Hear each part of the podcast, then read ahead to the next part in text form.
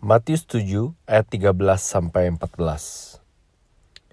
Masuklah melalui pintu yang sesak itu, karena lebarlah pintu dan luaslah jalan yang menuju kebinasaan, dan banyak orang yang masuk melaluinya. Karena sesaklah pintu dan sempitlah jalan yang menuju kepada kehidupan, dan sedikit orang yang mendapatinya. Memilih pasangan hidup adalah keputusan kedua yang paling penting di dalam hidupmu. Itu yang biasanya saya katakan kepada mereka yang mengikuti kelas bimbingan pranikah. Mengapa? Karena pasangan yang kita pilih untuk nikahi akhirnya mempunyai dampak besar bagi hidup kita di dunia ini. Saudara, kalau faktor memilih pasangan hidup demikian pentingnya, maka keputusan yang terpenting adalah memilih siapa Tuhan kita. Keputusan kita memilih atau menolak Yesus bukan saja punya dampak besar bagi hidup kita sekarang, tetapi lebih lagi hidup kita di dunia yang akan datang. Di bagian penutup khotbah ini, Yesus menantang setiap pendengarnya untuk mengambil keputusan. Ia sudah menjabarkan secara runut, jelas dan praktis apa saja artinya menjadi anak-anak Allah. Ia dengan terus terang mengatakan bahwa menjadi anggota kerajaan Allah adalah berkat terbesar yang bisa kita terima, tetapi juga menuntut seluruh area hidup kita. Tidak ada satu bagian hidup kita di mana kita berhak mengeklaim sebagai area pribadi di mana Tuhan tidak berhak ikut campur. Itu yang dimaksud dengan menjadikan Yesus sebagai Tuhan atas hidup kita. Entah seluruh hidup kita kita serahkan menjadi milik dan hak Yesus atau tidak sama sekali.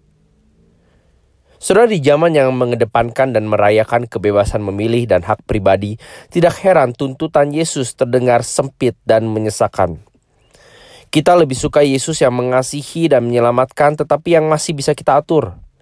Kita berikan dia ruang yang luas dan lapang di hidup kita. Ruangan itu kita beri nama spiritual. Ruangan spiritual itu kita hias dengan indah dan enak untuk dilihat tetapi Yesus sama sekali tidak boleh keluar dari ruangan itu. Di ruangan itu ia segala-galanya bagi kita. Di ruangan itu ia kekasih jiwa kita. Di ruangan itu ia penguasa dan sumber hidup kita. Dan tidak jarang malah air mata kita bercucuran saat kita berdoa dan berbicara tentang dia. Tetapi that's it. Ia tidak kita izinkan masuk ke ruangan lain seperti ruangan karir, uang, ruangan relasi dengan keluarga, ruangan entertainment, pilihan hidup, dan lain sebagainya. Saudara, kita suka Yesus yang bisa kita jinakkan.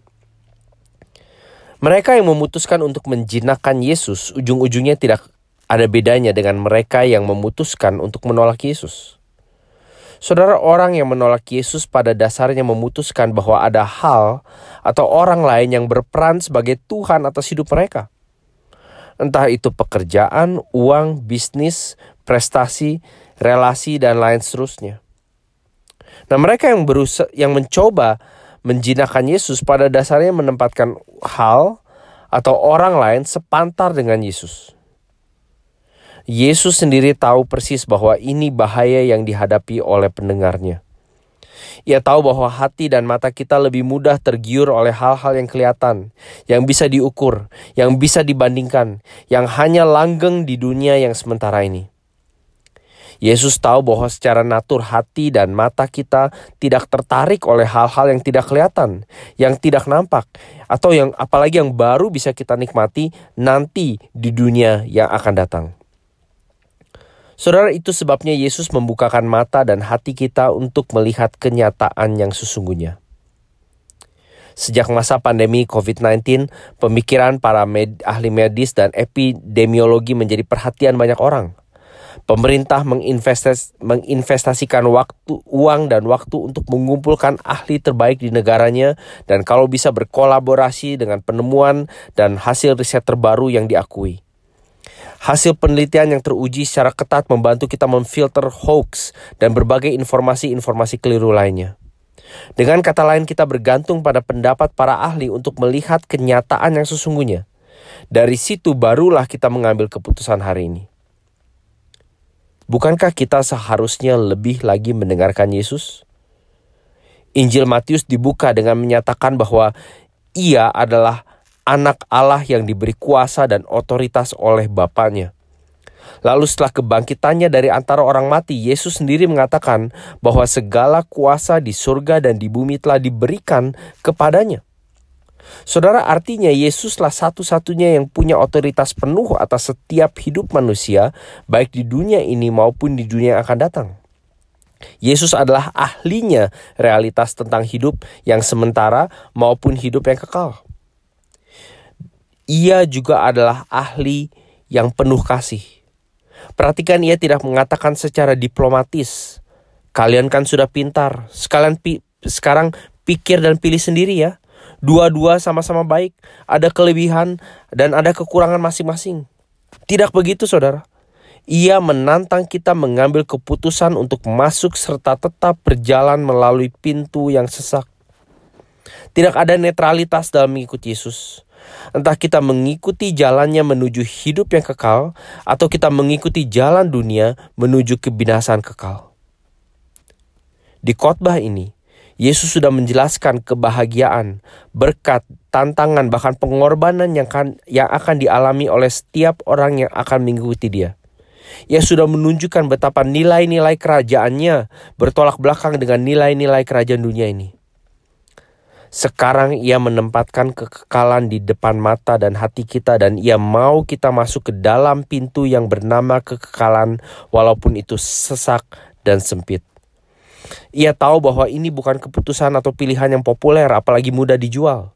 Ia tahu bahwa hanya sedikit orang yang akan menemukan betapa berharganya hidup kekal bersama-sama dengan Dia dan gerejanya.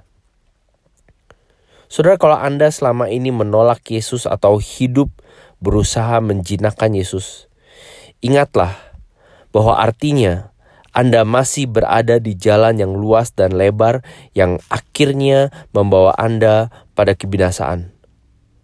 Putuskanlah hari ini untuk mencari dan menemukan Yesus melalui jalan yang sesak dan sempit. Saudara, kalau Anda sudah hidup bagi Yesus, pakailah hari ini untuk bersyukur kepada Dia serta kembali mengafirmasi keputusan serta komitmen Anda untuk tetap berjalan di jalan yang sesak dan sempit. Mari kita berdoa. Tuhan Yesus kiranya hari ini kami tidak lagi menolak atau berusaha menjinakkan Engkau. Kiranya kami mendapatkan diri kami masuk melalui Engkau, pintu yang sesak dan sempit itu, satu-satunya jalan dan hidup abadi yang sejati. Amin.